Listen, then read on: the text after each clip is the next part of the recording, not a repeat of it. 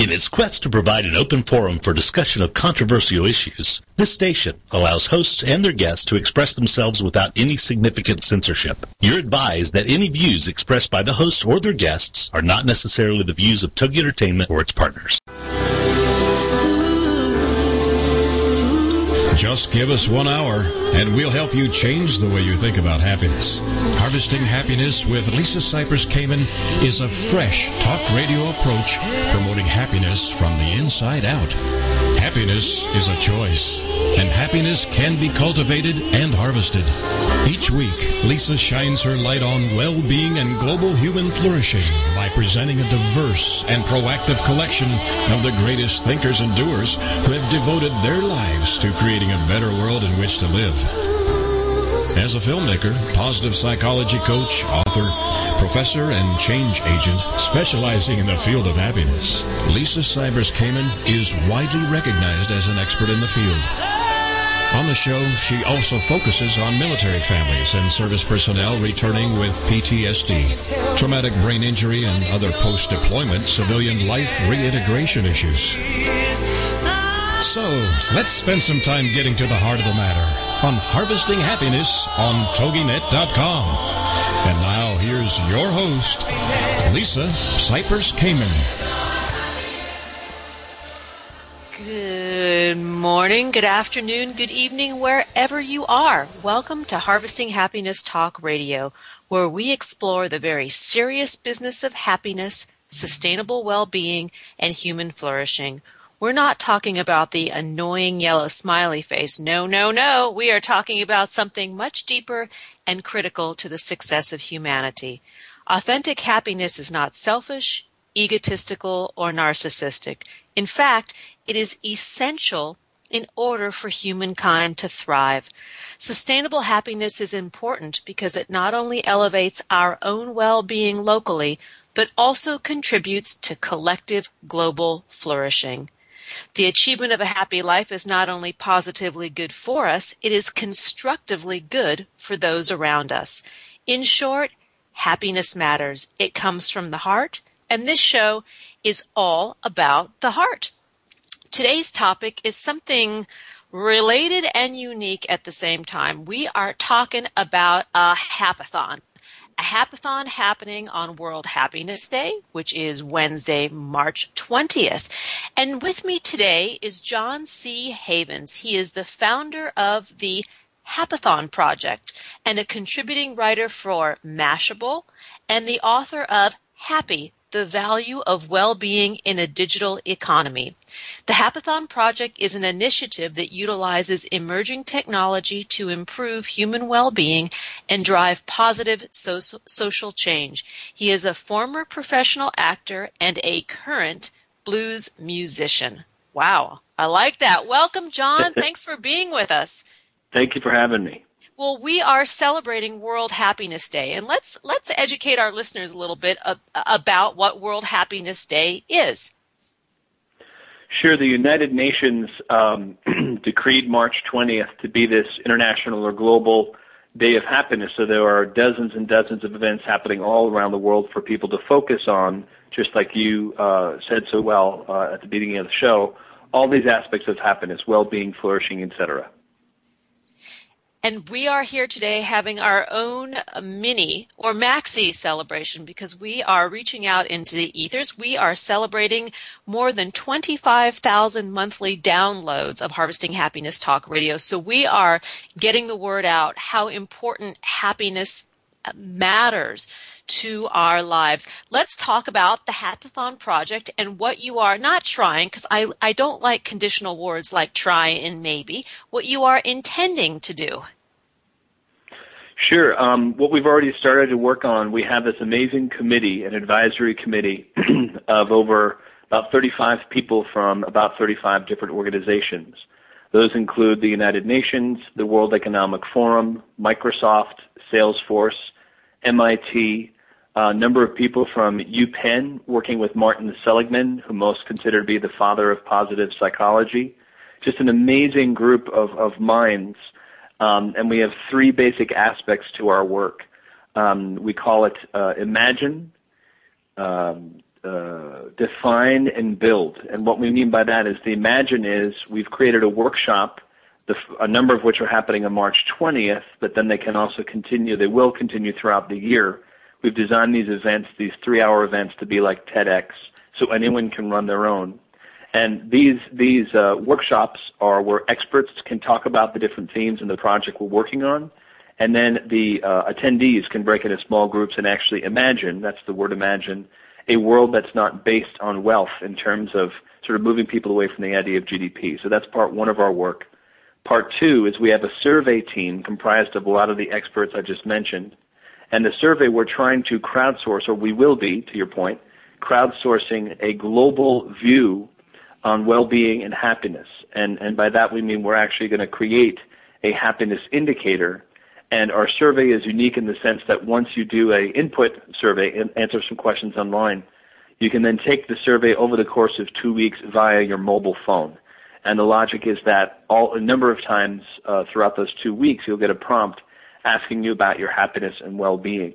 And by that, we both want to teach people about the larger ideas of well-being, uh, not just your mood. And we also want to show people how these same metrics are being used around the world by Bhutan, by the UK, et cetera, those are the, the metrics that the world is now shifting to more than just focusing on wealth via the GDP. And then the third aspect of our work, we call it build. And building is we're actually um, taking the data from the surveys that we create to a number of hackathons.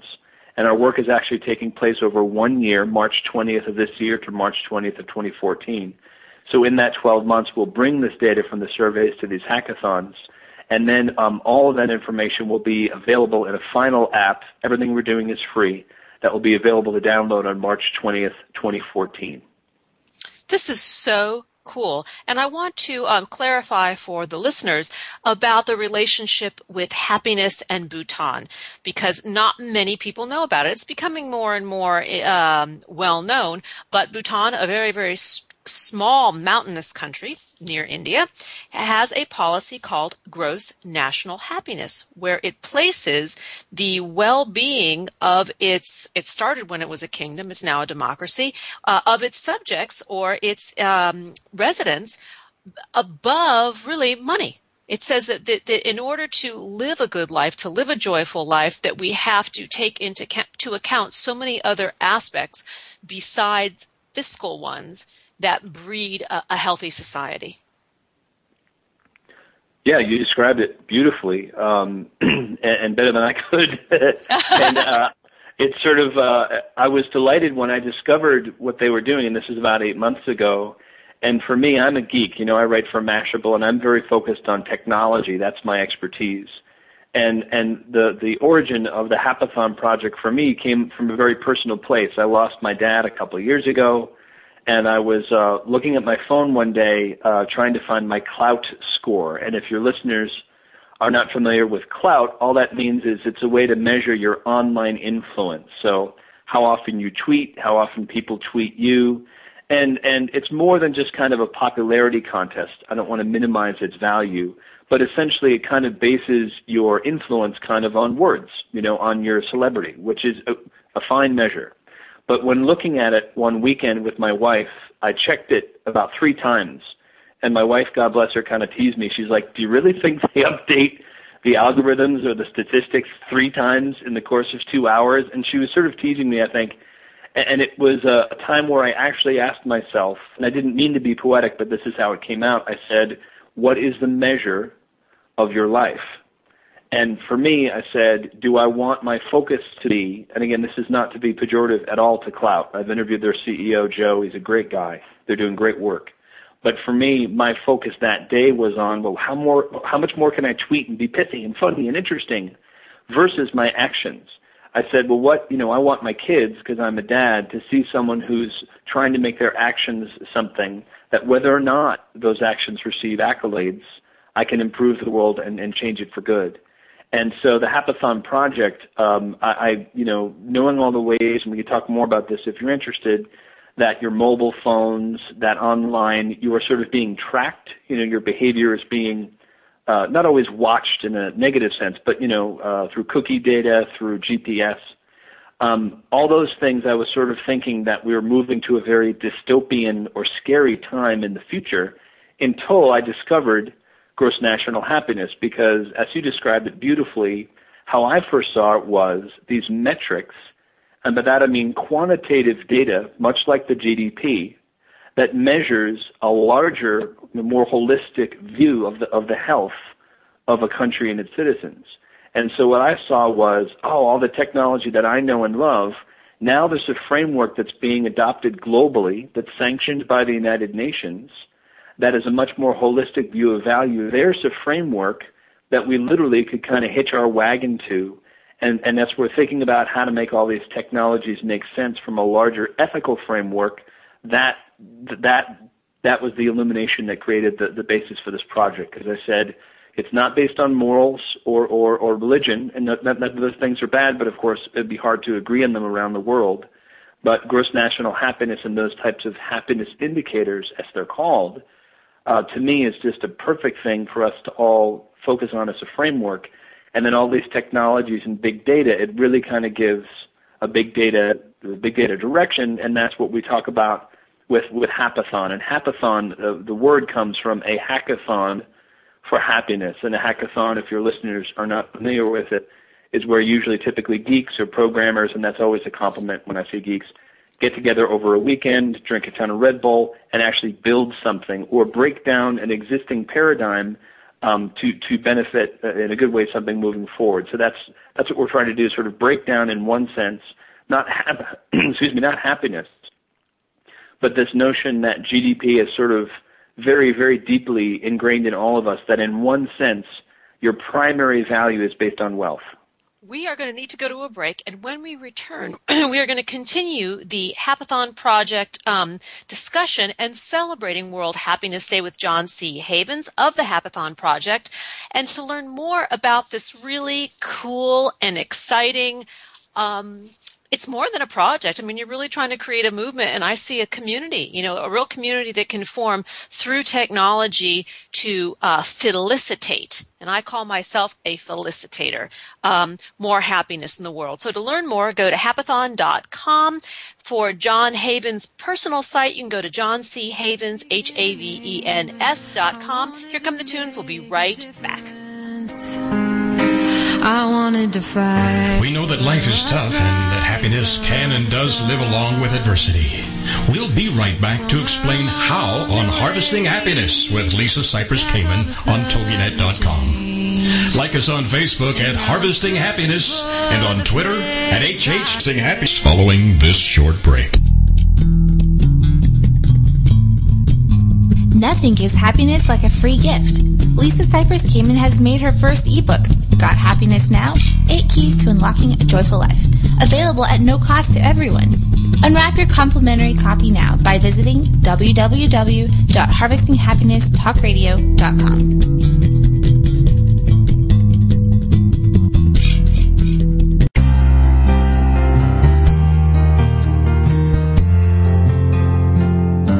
Are you or do you know a returning U.S. military man or woman in need of restoring joy in their lives? Did you know that our nonprofit, Harvesting Happiness for Heroes, offers stigma-free combat trauma and post-deployment reintegration programming? Check us out at www.hh4heroes.org. That's HH, the number 4, and heroes.org.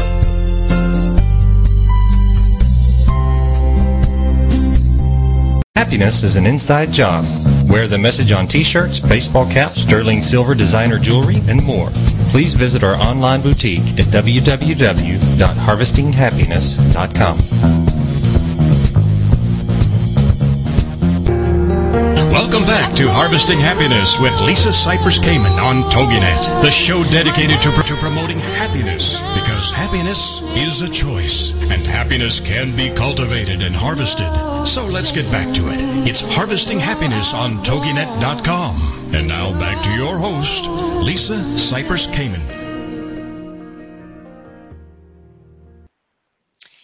Just joining us now, we are celebrating World Happiness Day. March 20th is indeed World Happiness Day. I'm, I bet many of you out there never knew there was such a day, a celebration and a holiday, but it is. And we are here today celebrating and speaking with John C. Havens, who is the founder of the Happathon Project and a contributing writer at Mashable.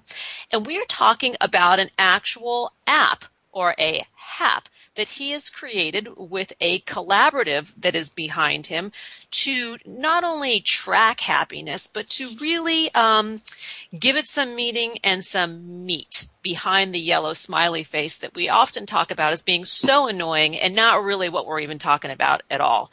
So, John, in, in carrying on this conversation, I want to touch upon one thing that you you mentioned um, prior to the break, and that was when your dad died and the process that you had gone through to uh, find a measure for your life, which inspired in part the Happathon project. And I want to touch upon that because I'm often asked about grief and trauma because I work a lot in that realm. And people say, you know, how do I find my happy place again? And this perfect, perfectly illustrates this concept of creating meaning in life. You know, out of something that was painful, that was dark, and uh, uh, not particularly comfortable, uh, came this other silver lining, came this happiness project. Really, it's your own personal happiness project. And this is important to articulate, especially to people who are going through a difficult time, that it is the creation of meaning in life that creates more happiness. Yeah, you bring up a great point where, you know, the word happiness is such a big term and of course, most people understandably associate it with mood. But as you described so well at the beginning of your program, you know, there's aspects of flourishing, there's aspects of meaning and engagement. Uh, for me, when I lost my dad and I asked, what is the measure of my life? Really that was, you know, I'm sure for most people when they lose someone, a deep time of reflection. And uh, I, I forget if it was Aristotle or which Greek philosopher talked about the idea of uh, you know, evaluating your life and living an examined life. And I think um, for me, one of the reasons that people may not attain happiness in any form, whether it's a mood or a longer sense of meaning, is they don't pause to really ask themselves, what is it that would make me happy? How can I find meaning? Uh, kind of the treadmill aspect to life, which is totally understandable um, all these different, uh, what I know is, you know, my expertise is all these different technology tools. Um, now, especially what's called the quantified self movement, you can use these tools to actually slow down your life. It may seem ironic, but the technology is such that you can have technology do work for you that it uh, couldn't do in the past, so you can free up more time in your life. And that that's a big part, I think, of happiness is is having the time to reflect um, on, on what you think will bring meaning to your life. I couldn't say it better myself. I, I want to talk a little bit about the economic aspects of happiness because, you know, we always say that, you know, that happiness doesn't come from money. And then there is sort of the dirty little secret that comes out of the woodwork when we bring up this subject that it, it is true that sustainable happiness, you know, that really the good feelings that we get in our gut don't really come from money. However, the caveat is that um, once we have our basic needs met, and that's really you know what we all strive for, those who are out there looking to create social change and use this work to raise awareness and and and breed better society and culture we want everyone to have basic needs. Basic needs include a roof over your head, food in your stomach, clothing on your body, and, and, and medical care. And, you know, and some money in your pocket. And we don't mean millions. But beyond that, there is a, a relationship between economics and happiness in that people who self-report themselves to be happier make not only better partners and employees and parents, but they perform better at work, they spend more money, and they have they enjoy greater health. Yeah, you bring up a lot of excellent points, which is, um, you, you know, I think, and, and I'm so glad you brought it up. Like, why why shouldn't we talk about these things? You know, first of all, there's there's tons of research that shows almost universally globally that when you increase someone's uh, salary, there is an increase in happiness.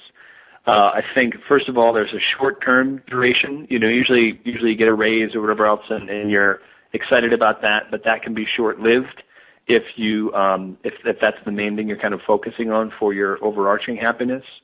I think too you, you made an excellent point, which is critical, which is this idea. You know, Maslow is the name of the guy that had this idea of a hierarchy um, of uh, of your needs being met, and so you know you and I, I think I can speak for you. We have the blessing of being able to really reflect and think on these things because in general, you know, if you can afford money to buy a, a cup of, of Starbucks, you're probably, you know, you probably have most of your basic needs met.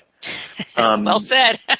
and you know, at least I, I probably could buy a car easily on what I spend at Starbucks this month because I love them. Um, I think uh, what what hopefully people are going to start to understand, again with these different technologies that I mentioned, is the difference between um, uh, happiness and things like meaning. And let me give you an example with what I can speak about with expertise. There's, you know, technology, for instance, you may say to yourself, well, how did I spend my time this week? And you may not remember because, you know, we're humans and our, our, our calendars may not reflect where we actually went. A simple tool like GPS, that data can tell you where you actually went. Then if you add on top of that something like a biometric sensor, and all that means is something like a Fitbit or something that has your heart rate, now you just have two data points where on your mobile phone, right? And why I'm bringing this up is these tools now in our pockets. It's not just it's this you know mobile version of a computer. These sensors, right? Those two pieces of data, GPS and biometric sensors. Now you could see where you went, where your heart rate was raised. So, for instance, the gym. Of course, you could probably go, "Oh, I was at the gym and my heart rate went to here." Maybe you met with a friend and you can start to see throughout your day these different sine waves or patterns where you can actually have, in one sense, quantitative data that tells you, it helps you reflect on how you actually spent your time. And it's not supposed to be a judgment, right? It's not saying, well, you shouldn't have gone to this place or the other. It's simply a report, kind of like your credit card right now, right? Meaning what you buy is up to you. And when you get the report back, you might go, oh, I wish I hadn't spent that much on CDs or what have you. But that's where now this data what I'm so excited about in our work with the Happathon Project is that the first part of our survey we're doing, or part one of the survey, is basically asking questions, asking people to crowdsource, as it were, their ideas about well-being, because we have to know what other people think. We, we cannot come and say, this is the definition. But the second part of our survey in, in the summer of 2013, we want to introduce some of these sensors with, of course, people's permission. So, for instance, if I said to you today, you know, what makes you happy, and you said, well, I love playing tennis, I said, great. Over the course of two weeks, for instance, using these different sensors, we might come back and find out that you never went near a tennis court because your GPS said you never did. You never talked about it in your social circles because on Twitter, Facebook, using analysis, there's no words about tennis.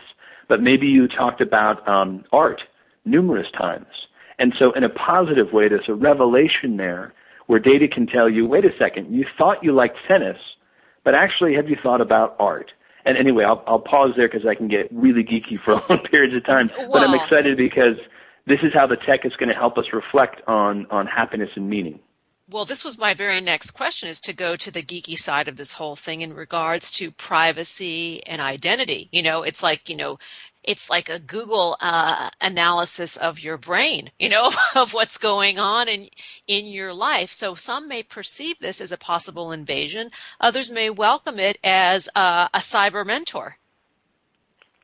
It's a great point. I mean, the word privacy is is so complicated in one sense, especially now where we are in, in the world of big data and and and uh, big data has a lot of different terms. It simply just means that now, again, the, the sensors and things that collect information around the world have just uh, mainly just gotten cheap. Like, for instance, RFID chips or other types of sensors that just record data. They used to be too expensive to be sort of ubiquitous. Now they're all over the place, and and the, the amount of data collected is just growing exponentially.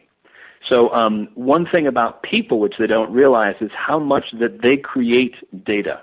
And and the same they're doing the exact same things but there's so much more that's measuring their behavior. And and so a lot of people are calling this the personal data economy. And what's exciting for me is that it means even if you don't have a lot of uh, money meaning actual currency or specie moving forward when you decide to give away information about yourself your data that is going to be an actual currency that will help you exchange you know, stuff for goods.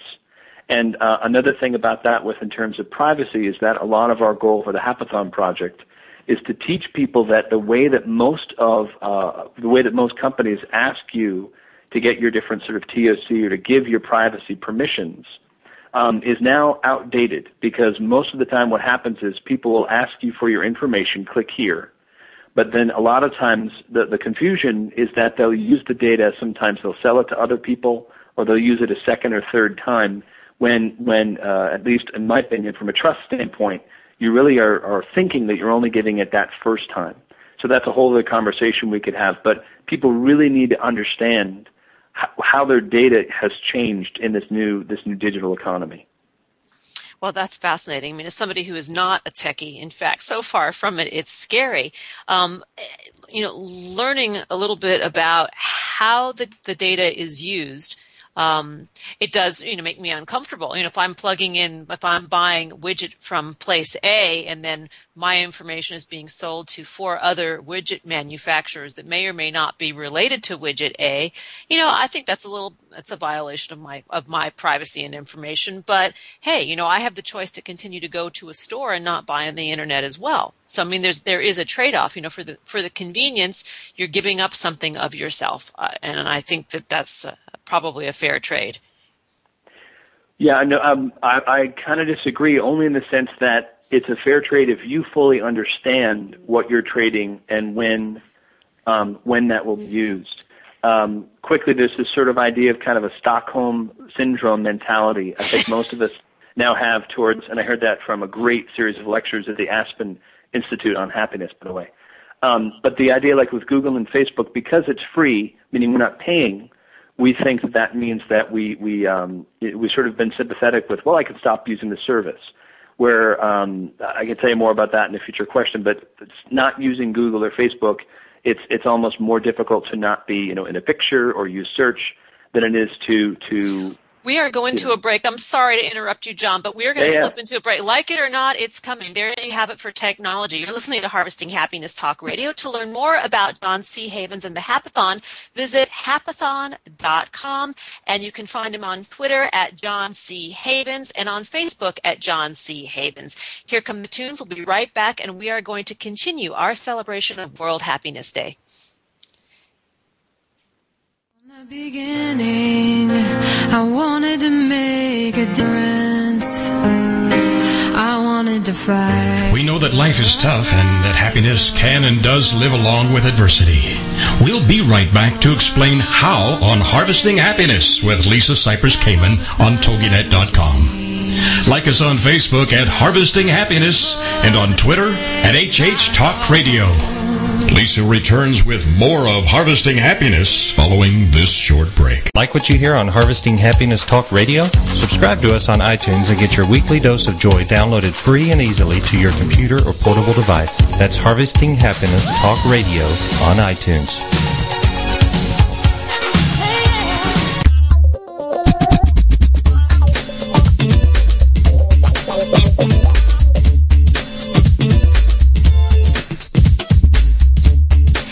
Likes to win. Enter our weekly contests at Harvesting Happiness on Facebook, where we give away our guests books, music, film, and products each week.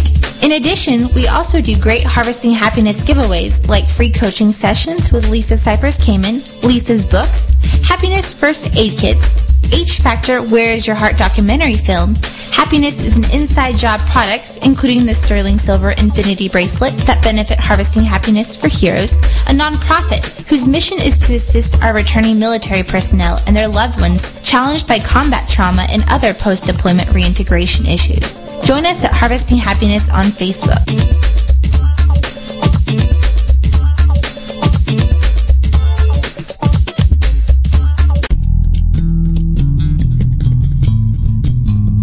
Nothing gives happiness like a free gift.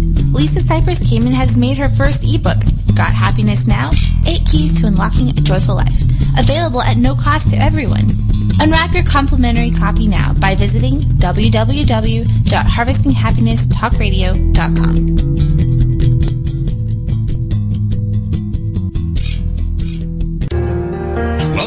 to Harvesting Happiness with Lisa Cypers Kamen on TogiNet, the show dedicated to promoting happiness because happiness is a choice and happiness can be cultivated and harvested. So let's get back to it. It's Harvesting Happiness on TogiNet.com. And now back to your host, Lisa Cypers Kamen.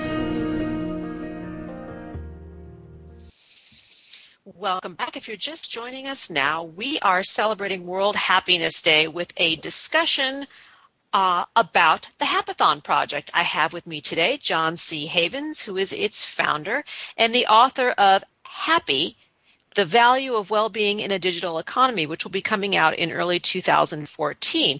The Happathon project is an initiative that utilizes emerging technology to improve human well-being and drive positive social change. And before the break, we were we were talking in Techland, which is really could be Russian to me since I don't speak it, but I'm getting a basic understanding of the Happathon project and what this app um, is able to do for us. And it's really able to m- measure certain aspects of our well being and our happiness to, in part, uh, be a little bit of a journal that kind of reminds us of our, our, our mood and our activities and when we can when we glean happiness and when we are not walking our happiness talk as as John talked about like loving to play tennis and then not seeing tennis as part of our, our routines in any way. So John, let's talk a little bit about um, augmented reality and happiness indicators.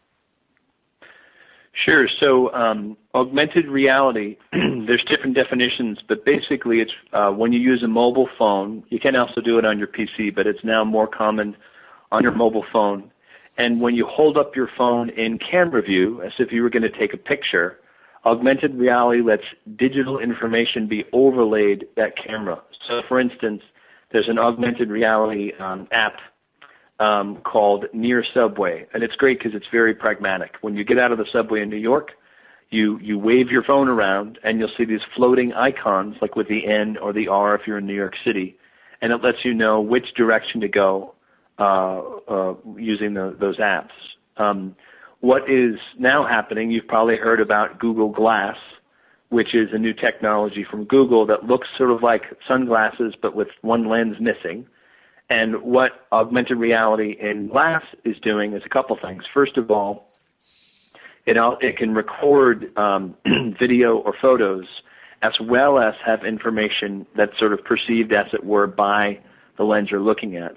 And most people also think, and Google has bought a company called Viewdle uh, that lets facial recognition technology happen. So what that means, and what I believe, and what I've been writing about for the past three years, is that we're moving to a time um, we're moving to a time when uh, you'll be able to look at someone through any of these technologies, and once their face is recognized through this facial recognition technology, instantly access data about them. So maybe you'd see their LinkedIn um, profile over their head, maybe you'd see their last Facebook post, but basically it's going to be a huge ethical and cultural thing that we're going to have to deal with that I, I, I, I an urgency to talk about because we don't talk about that as much as the actual tech.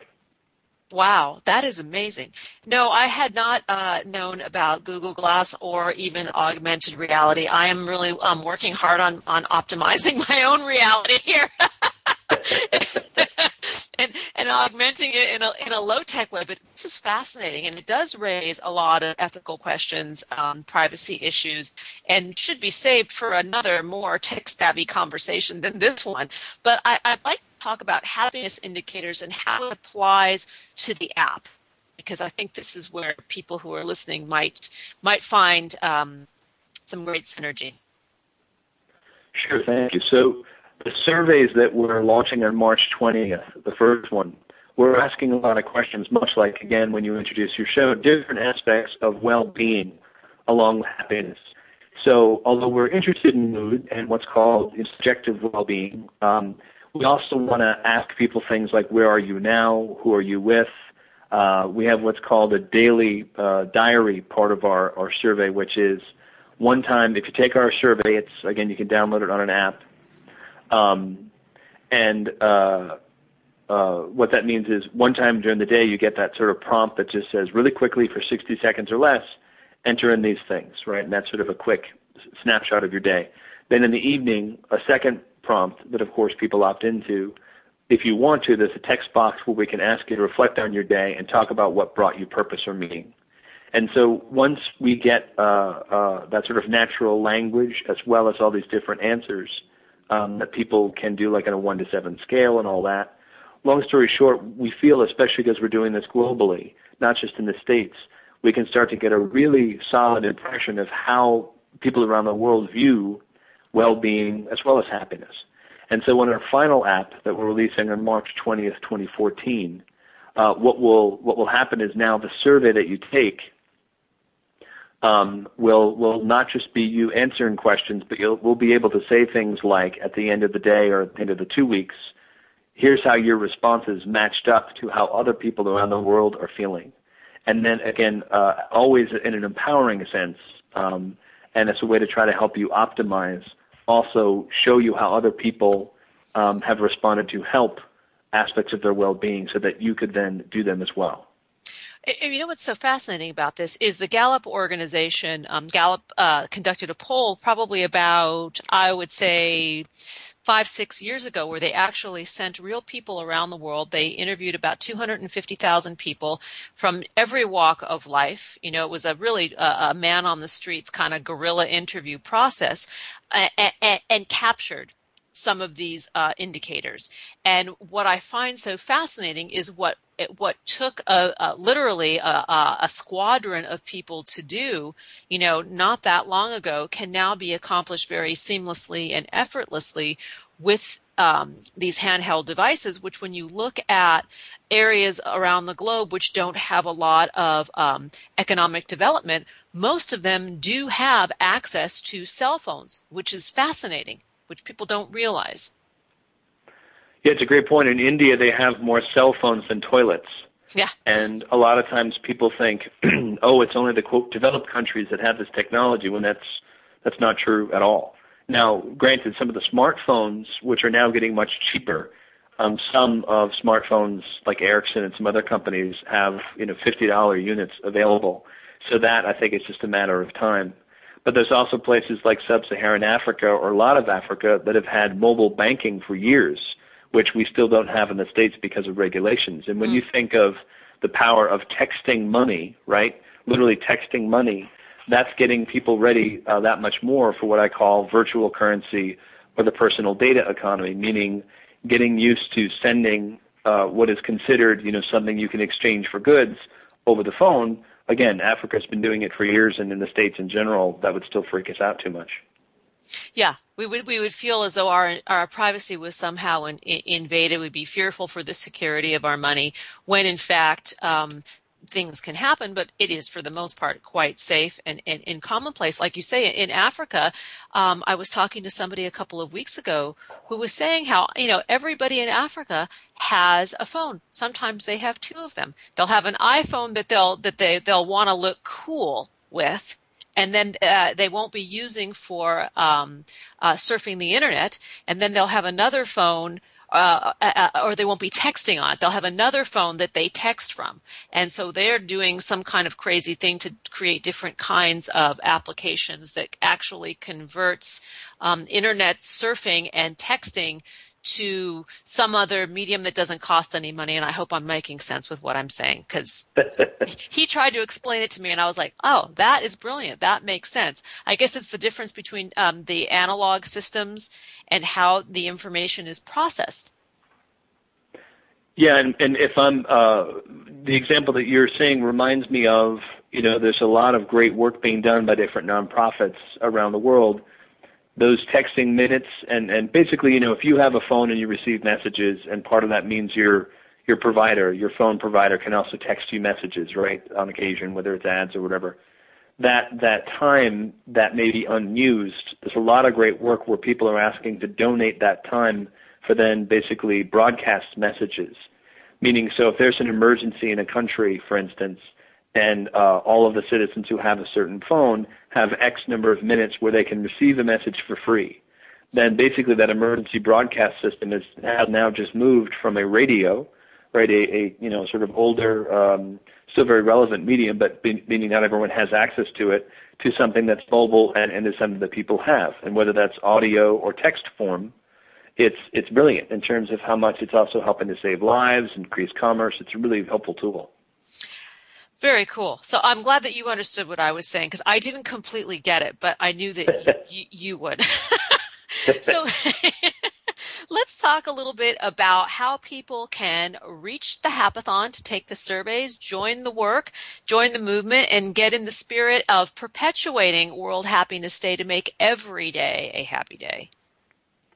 Well, thank you so much. Um, uh, March 20th, our website, happathon.com, uh, the new site will be live, and uh, you go to the survey portion of, of the site and click on it, and it's pretty simple. You click on the terms and conditions. We have a little bit of language there to describe how we see data and how precious your data is, and so we describe how we're going to use the data so we can be clear and teach people about that.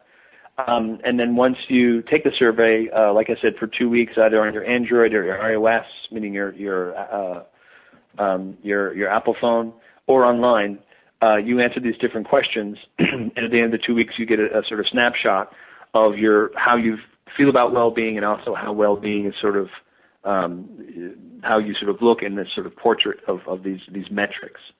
Um, the other thing we have, as I mentioned, is these events that we do um, uh, which we're calling the Happathon Workshop. These we've designed like a TEDx where people can actually download a PowerPoint that you'll see on the site when you go to the uh, the Imagine tab, and that's our events tab. And people can actually do their own happathon, like the events that we're doing on March 20th. And the logic there is that uh, all we ask is that when people um, do these events, um, at the end of them, they break into small groups and come up with ideas on how to save this fictional country called Eudaimonia and they film themselves with these answers. I, I love this. I'm sorry to interrupt you. We, we do have to go to a break, but I love this eudaimonia. I mean, you, the, eudaimonia, just to, for those um, who don't speak Latin or Greek, I want to explain that there are two different kinds of happiness. There's hedonic happiness and eudaimonic happiness. And hedonic happiness is the lustful kind of happiness, the kind of joy we feel when we get a person, place, or thing we desire. And the eudaimonic happiness is when we find meaning and purpose in our lives and something that is, is sustainable. So you're listening to Harvesting Happiness Talk Radio. That is great, John. I'm so sorry to interrupt you, but I want to give the plug where people can find you and the Happathon at www.happathon.com. They can find you personally at johnchavens.com. On Twitter, you're John C. Havens.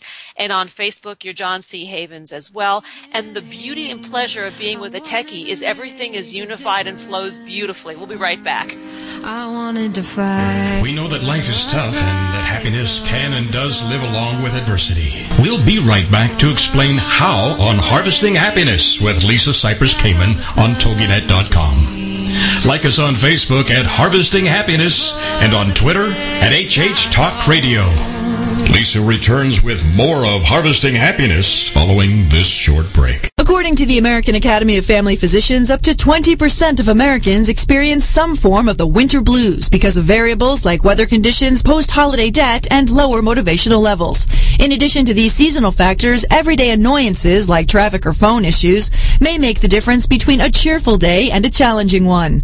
Leading happiness expert Lisa Cypers Kamen knows just what to do when it comes to achieving happiness, even in the face of common daily frustrations. Start each morning with a routine that makes you feel organized, prepared, and ready to take on the day. For example, enjoying a daily glass of cold, refreshing 100% Florida orange juice could be just what you need to begin your day on an upbeat note. For a quick and easy mood boost, Lisa recommends going for a walk outside, listening to your favorite inspirational song, or simply taking five deep breaths to bring you back to the moment with a rejuvenated outlook. For more happiness tips and helpful resources, visit facebook.com slash Florida Orange Juice. A part of the Grateful Good. Grateful Nation brings together patients, families, friends, and staff of Beth Israel Deaconess Medical Center to support the quality care and groundbreaking research at the medical center. Through new and traditional media, members of Grateful Nation share experiences, thank our caregivers and researchers, participate in sweepstakes, and gather to sponsor and host events and much more. Being grateful inspires others to be grateful as well. Isn't it time we jumpstart some perpetual gratitude? Visit Grateful Nation online to find out more at www.gratefulnation.org. Have a, a grateful day. Welcome back to Harvesting Happiness with Lisa Cypers Kamen on TogiNet, the show dedicated to promoting happiness because happiness is a choice and happiness can be cultivated and harvested. So let's get back to it. It's Harvesting Happiness on TogiNet.com. And now back to your host, Lisa Cypers Kamen. Welcome back to our final segment of Harvesting Happiness Talk Radio today, World Happiness Day, we are focusing on a very cool project that merges the softer side of happiness, joy, and well-being with the techie side. And we are talking about the Happathon Project. And I'm here today with John C. Havens, who is the founder of the Happathon Project. He is an author. He's a contributing writer for Mashable. And we are talking about the Happathon Project that is gone live. And it's the merging of, you know, science, technology, and psychology, really. And we're going to spend a little time here talking about the techie side of um, the happathon, the geeky side of the happathon. So, John, tell us a little bit more about the technology and how you are merging the science and psychology and art of happiness with your project. Thank you so much. What a lovely introduction to that the segment. um, it sounds so noble, which I hope it is. Um, so um, one thing that uh, occurred to me is, you know, when you study happiness and well-being, and you know this, of course, with your expertise, there's so many aspects to that. There's subjective well-being, there's positive psychology, there's the physiology of happiness. You know, when there's a dopamine increase in the actual physical changes that can happen in your body. So one thing that I'm fascinated with and what my expertise in is in these different emerging technologies that um, I love writing about for Mashable. So a couple of things, as I mentioned in a, previous segment, what we're doing is part of our work is creating surveys to ask people to crowdsource their ideas about well-being, right? So they'll they'll respond with their answers, and that is their truth, right? They are giving their answers, whether you call it subjective well-being or anything else. Those are their answers. But one thing that I wanted to try to point out to people, or we are with the project, and this is because we're human beings, is that a lot of times what you say and what you do can be different, and also what you think might make you happy and what actually makes you happy or brings you well-being are two different things. And I speak for myself until I met my lovely bride. Uh, that is also usually mostly personified in poor dating choices that we all make. You think this person's going to be perfect for you, and um, uh, you, you know you you start you're with them and you realize they aren't. So a couple of the tools that we'll be using in part two of our survey. So part one is releasing today, March 20th. In the summer, uh, part two of the survey for the people who opt in, there's different tools that we can use. So for instance, on our committee is a great guy named Neil Lathia who works with the University of Cambridge in the UK. Uh, he already has come out with uh, an amazing tool called Emotion Sense. So this is an app that we can incorporate in our app, or we hope to incorporate, I should say. And it's it's simple in one sense. It uses the microphone in your iPhone or Android phone, which is now very very sensitive, and it can articulate 14 different emotional states from your voice. Now it's not recording you, right? It just knows, uh, and these 14 uh, emotional states are mapped to like you know international psychiatry standards or something. So it just means that when your voice rises in a certain pitch or timbre, that could indicate rage. When it drops down to another level, that could indicate sorrow or weeping, right? So now if you start to think, even with just that one sensor, that microphone, throughout the course of a week, the data that you could get back about how you actually felt about different things. That's one information point. Then the second thing is GPS. Where were you when these different things happened, right? Then add on top of that, you know, when you, if you're on Twitter or Facebook, the words that you say about yourself. And so what I want to hopefully be able to show to people in this project is this sort of three-tiered aspect to happiness and well-being, right? What you say, right? And that's what I actually am saying to you right now. And that's sort of who I want to be perceived at, uh, as, or it's also my truth. I'm speaking my truth. Then there's sort of the avataristic side of, of our happiness. When you go on Facebook or Twitter, you still are yourself, but you're probably a pre-thought self. You know, you want to be pithy or interesting Or you may say how you're actually feeling, but you still uh, typically are aware that you're saying something into the, you know, the Twitter sphere. Then the third is what I just articulated, sort of the quantitative measurements of, of your actual actions. Those three things combined, we think will provide a really powerful way for people to reflect on themselves and like the analogy I gave earlier with a person who says they love tennis over the course of two weeks, but it comes back to them that they're never near a tennis court, but they are often, say, at an art store. That's what I'm so excited about is that in a positive way, people can learn how much uh, about their lives they may have missed when they can see it in front of them where it's not done in a judgmental way. It's just meant to say, here's a report of your life. And similarly, um, uh, just wrapping this one thought up, that's also the, basically the metaphor we want to give between the, the GDP and something like gross national happiness. Where if you're looking at your, your, your wealth or your value mainly through the lens of how much money you have, um, that's just one point of data where why not look at yourself through the lens of all these different things, your health, your education, how your words help others. And that's where we really hope that the tool in our project can help individuals as well. Well, this is incredible because it's really uh, an exploration of truth. You know, it's the three angles of the truth. You know, what you say, what you do, and then the the, re- the reality. And I, I I like the fact that it promotes congruence. You know, that we are able to begin to uh, walk our talks more more regularly through this. So I, I do see the value of this technology. And then we're talking, you know, in the previous segment about you know the um, the privacy or the, the possible senses of uh, the invasion of privacy. And in reality, what you're doing with this application is um, promoting this growth in a very private environment. You know, nobody knows about this. It's between you and that and those sensors what's going on. You know, you may be reporting those metrics back to uh, the, the mothership, you know, so you can analyze it.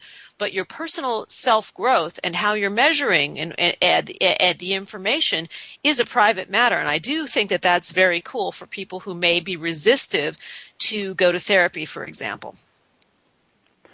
Yeah, and therapy is a great example. There's tons of work being done with technology. Very simple. It basically models the Alcoholics Anonymous mindset of having a sponsor. Where say I was struggling with a certain, this is not our tool, by the way. We do not claim any therapeutic aspect to our tools. I mean, hopefully there are, there are positive therapeutic things, but it's not the technical right, word there. Right. Anyway, so if there were, if I was suffering from clinical depression, depression, and there were 10 friends who volunteered to sort of be my digital sponsor, what that means is if I gave just them access to your point in the closed private loop, then say GPS wise I started to go near a bar, right? That might set off some kind of a red flag where you might get a text, hey, John's going near a bar. Similarly, say I'm going to my ex-wife's house. That's another place we've identified as a, as a worry spot for me.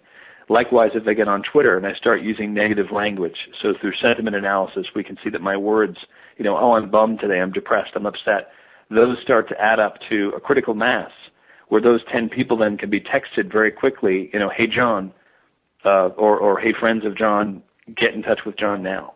And so that's how this technology is being used, especially to, to, in a drastic, wonderful way, just transform health. The quantified self movement is just doing so many gloriously wonderful things to help people just alleviate physical malady. And that's another thing we're trying to incorporate into our work. Oh, fascinating. And I, it, clearly, clearly, there is some amazing work that's going to come out of this. It's going to help a lot of people. It's going to unify a lot of people. It's going to give measures that we haven't had before.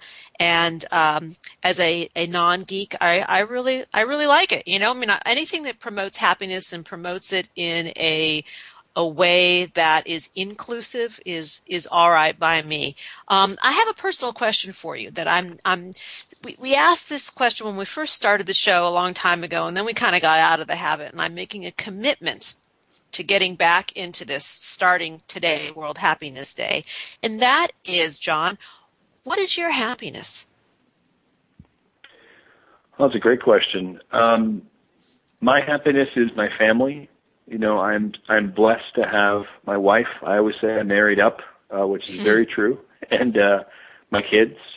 My happiness on a personal level is, you know, my faith in terms of um, why I believe there's a higher purpose to my life. And by the way, that's not sanctioned. Uh, it's not the whole Happathon project's focus. We are not religiously or faith based at all.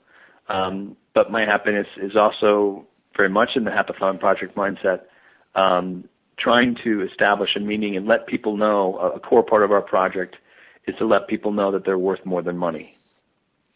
Amen. Amen to that. I I, I love that. Um, thank you for sharing that. It is um, it is it's helpful to ask people this question and to have them pause and you know this is i'm sure part of what you're including in in in the app um, because when we stop and think about it when we're really able to be aware of our surroundings our environment our feelings. It generates more happiness. And if, if we are in a place of discomfort it allows us in that pause to also intervene you know, to create some sort of intervention that will get us out of that difficult or blue spot. So we have just flown by another hour of purpose driven media designed to inspire and delight you, our listeners, to create more joy in your lives and within your communities. To learn more about the Happathon and today's guest, John C. Havens, you can find him once again at happathon.com at johnchavens.com. And let me spell Havens. It's H A V as in Victor, E N S S. Uh, no, H A V E N S. Dot com. That's a single S. On Twitter, he's John C. Havens. On Facebook, he's also John C. Havens. And to uh, tweet at me and connect with me, please do so at HH Talk Radio and Lisa Kamen. And here are a few thoughts before we part. Happiness is not a destination. It cannot be bought, sold, or traded. Happiness will never invite you to the party. Happiness simply comes down to a choice to show up each and every day in the world with passion, purpose, place, and meaning. Thanks for joining us on Harvesting Happiness Talk Radio. This is Lisa Cypers Kamen and John C. Havens wishing you kind thoughts, kinder words, and the kindest of actions. Until next time, remember, happiness is an inside job. Happiness is your inside job. And I want to give a shout out to the team that stands behind Harvesting Happiness Talk Radio each and every week. And these are our producers at toginet.com. They are J Dog Barker and Eric Anderson. And to Kelly St. Clair, our producer at Harvesting Happiness that tirelessly researches, prepares, and creates amazing lineups for this show, which is growing by the day, by the week, by the month. And um, if you like what you hear, please spread the word because happiness is a positive emotion that is positively infectious. So share, share your happiness, share your joy, and please share the Happathon with others. This is a really cool pro- a project, John. Thank you so much for being with us. My pleasure. Thanks for joining us on Harvesting Happiness Talk Radio with Lisa Cypers Kamen. Join us every Wednesday morning live at 10 to 11 Central Time here on TogiNet Radio. Then harvest your own happiness anytime from the comfort of wherever you are with free downloadable